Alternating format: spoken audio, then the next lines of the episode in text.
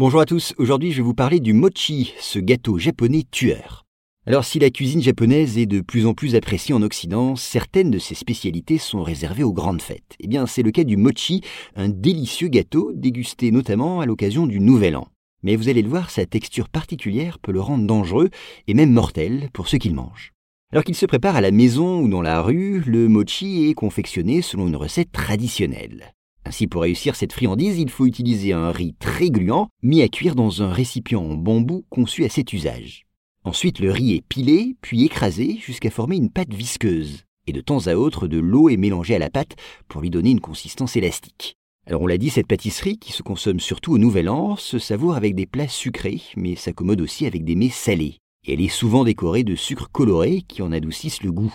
Par ailleurs, il existe plusieurs variantes de ce gâteau. Ainsi, quand la pâte de riz, typique du mochi, enveloppe une composition à base de haricots rouges, on parle de daifuku. Et certains cuisiniers sont réputés pour la saveur de leur mochi. En tout cas, les Japonais qui en consomment un kilo par an en demeurent très friands. Mais il ne faut pas seulement se méfier des mochi en raison des problèmes de santé que leur consommation excessive pourrait provoquer. En effet, l'absorption d'un seul gâteau peut être dangereuse et même mortelle. Pourquoi? Eh bien parce que la pâte très gluante du mochi peut obstruer la gorge et provoquer la mort par étouffement.